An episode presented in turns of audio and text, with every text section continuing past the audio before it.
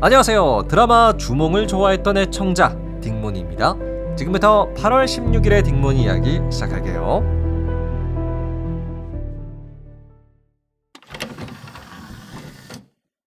네, 여러분 광복절날 또 푹 쉬셨나요?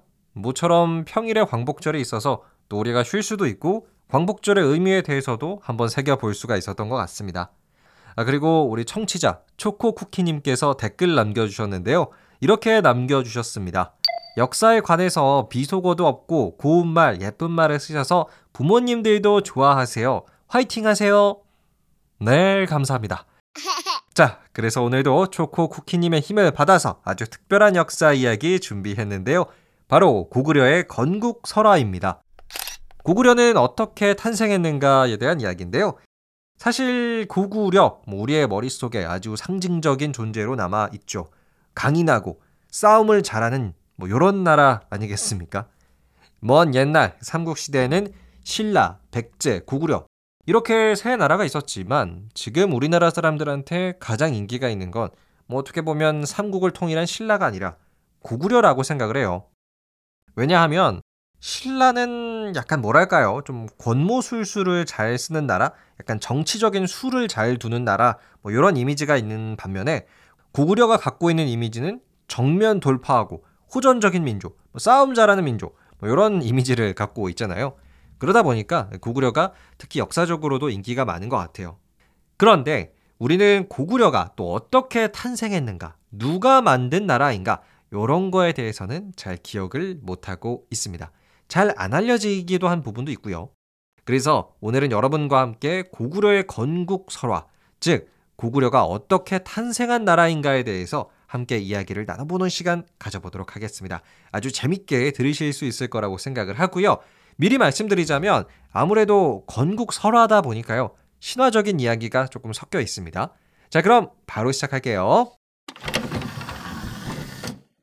네, 결론부터 먼저 말씀을 드리면요. 고구려는 주몽이 세운 나라입니다. 동명왕이라고도 부르죠. 그런데 이 고구려를 세운 주몽의 아버지가 누구냐? 사실상 신인데요. 이름은 해모수라고 하고 하늘의 황제, 즉 천제의 아들입니다. 그러니까 주몽의 아버지 해모수는 하늘의 왕자, 이렇게도 볼 수가 있는 사람이에요. 자, 그럼 본격적으로 이야기를 시작해보죠. 먼 옛날의 어느 날이었어요. 해모수는 하늘나라에서 인간 세상으로 내려오게 되는데요. 이때 연못에서 놀고 있는 한 여인을 만나게 됩니다. 그 여인의 이름은 유화였는데요.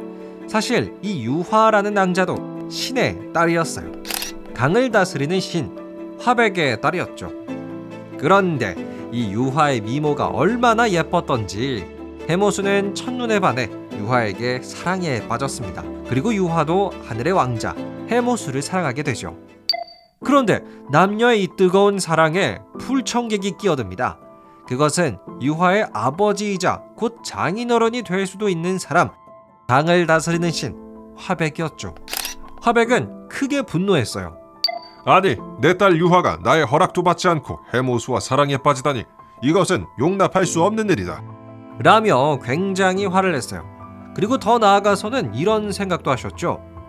해모수, 저 사람이 정녕 하늘의 신의 아들이 맞는가? 네가 하늘의 신이라면 나에게 너의 능력을 보여주거라, 해모수.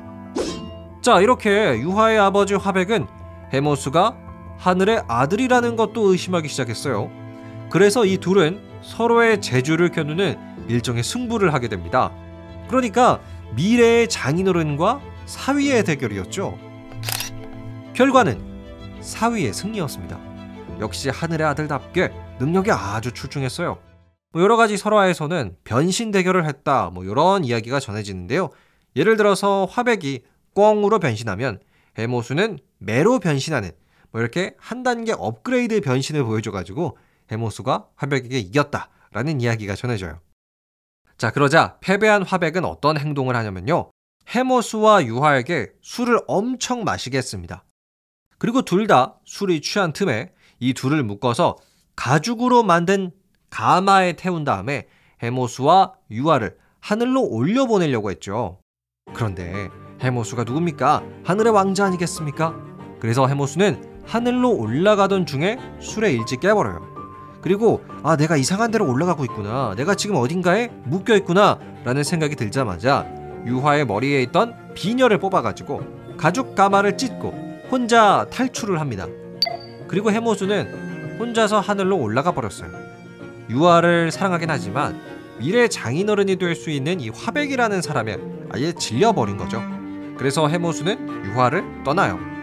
그런데 이 상황에서도 화백은 자신의 잘못을 인정하질 않았어요. 오히려 사랑하는 사람을 아버지 때문에 잃어버린 유화에게 더 화를 냅니다. 아니 유화야, 너는 무슨 그런 남자를 만나서 나를 이렇게 부끄럽게 만드느냐, 내 집에서 당장 나가거라. 네, 이렇게 화백은 딸 유화를 집에서 내쫓았습니다. 그리고 유화는 인간 세상으로 버려져서 더덜더덜 걷고 있었죠. 그러던 유화를 누군가 거두어 주는데요, 바로 부여라는 나라의 왕, 금화왕이었습니다. 금화왕은 유화를 부여의 왕궁에다 머물게 해줬는데요. 그런데 이때부터 이상한 일이 벌어지기 시작을 했죠. 유화에게 계속 햇빛이 비추는 거예요. 이리로 옮겨도 저리로 옮겨도 계속 햇빛이 유화를 따라다녔습니다. 이 기이한 일의 원인은 무엇이었을까요? 얼마 지나지 않아서 그 이유가 밝혀졌는데요. 유화는 임신을 하게 됐습니다. 그리고 얼마 안 가서 유화는 사람이 아닌 알을 낳았어요. 그리고 그 알에서 남자아이가 태어나는데 그 남자의 이름은 주몽이었습니다. 훗날 고구려를 건국하는 사람이죠. 주몽은 어려서부터 활을 굉장히 잘 쐈고요, 거의 모든 면에서 뛰어난 사람이었어요. 근데 그러다 보니까 어떤 일이 생기냐면요, 왜 사람의 능력이 너무나도 뛰어나다 보면 본디 시기와 질투를 받을 수밖에 없다고 하지 않습니까? 그래서 당시 부여의 7 왕자들이 주몽을 너무나도 질투를 하는 거예요. 나의 왕의 자리를 가져갈까봐. 결국 점점 이들이 나이가 들수록 그 질투와 시기는 더 커져만 갔습니다. 그러던 어느 날이었어요. 주몽의 어머니 유화는 아들 주몽에게 경고를 해줬습니다. 아들 주몽아, 다른 7 왕자들이 너를 곧 죽이려고 할 것 같구나. 어서 도망가거라. 그래서 주몽은 친구들을 데리고 부여를 빠져나와서 도망을 갔는데요. 이후 졸본이라는 곳에 무사히 도착을 했습니다. 그리고 그곳에서 나라를 세우는데요. 그게 바로 고구려입니다. 고구려가 건국된 때를 기원전 37년이라고 하고요. 자, 지금까지 주몽이 세운 고구려에 대해서 소개를 해드렸는데요. 여러 가지 내용은 있지만 다시 한번 정리를 해보면, 고구려를 세운 주몽의 아버지는 하늘의 왕자, 그리고 외할아버지는 강물을 다스리는 신, 이렇게 됨으로써 주몽의 출신이 상당히 비범하다라는 것을 보여주고 있습니다. 고구려는 기원전 37년부터 668년까지 존재한 나라인데요. 아라비아 반도에서 무함마드가 이슬람교를 창시한 때가 610년이고요. 로마 제국이 갈라지고 서로마가 멸망한 게 476년입니다. 그러니까 고구려가 멸망했을 때 유럽 세계에서는 서로마 제국이 멸망한 뒤 프랑크 왕국이 득세를 하고 있을 때고요. 중동 세계에서는 이슬람교가 창시되었을 당시입니다. 잠시 세계사까지 또 알아봤고요. 근데 이 주몽 왕을 추모하는 무덤이 하나 남아 있습니다. 근데 이거는 우리가 직접 가서 볼 수가 없어요. 왜냐하면 이 주몽 왕의 무덤은 북한 평양에 있거든요. 그래서 이 주몽왕을 추모할 수 있는 무덤에는 우리가 가볼 수가 없습니다. 조금 아쉽다라고도 보여지네요. 대신 우리나라에는 신라의 불국사도 있고 백제의 무령왕릉도 있잖아요. 자, 그럼 오늘의 이야기는 또 여기서 마쳐보도록 하겠습니다. 다음 시간에는 더욱 재밌고 유익한 이야기로 돌아오도록 할게요. 재미있으셨다면 댓글 한 번씩 남겨주시고요. 또 하트 눌러주시는 것도 잊지 말아주시기 바랍니다. 감사합니다. 안녕히 계세요.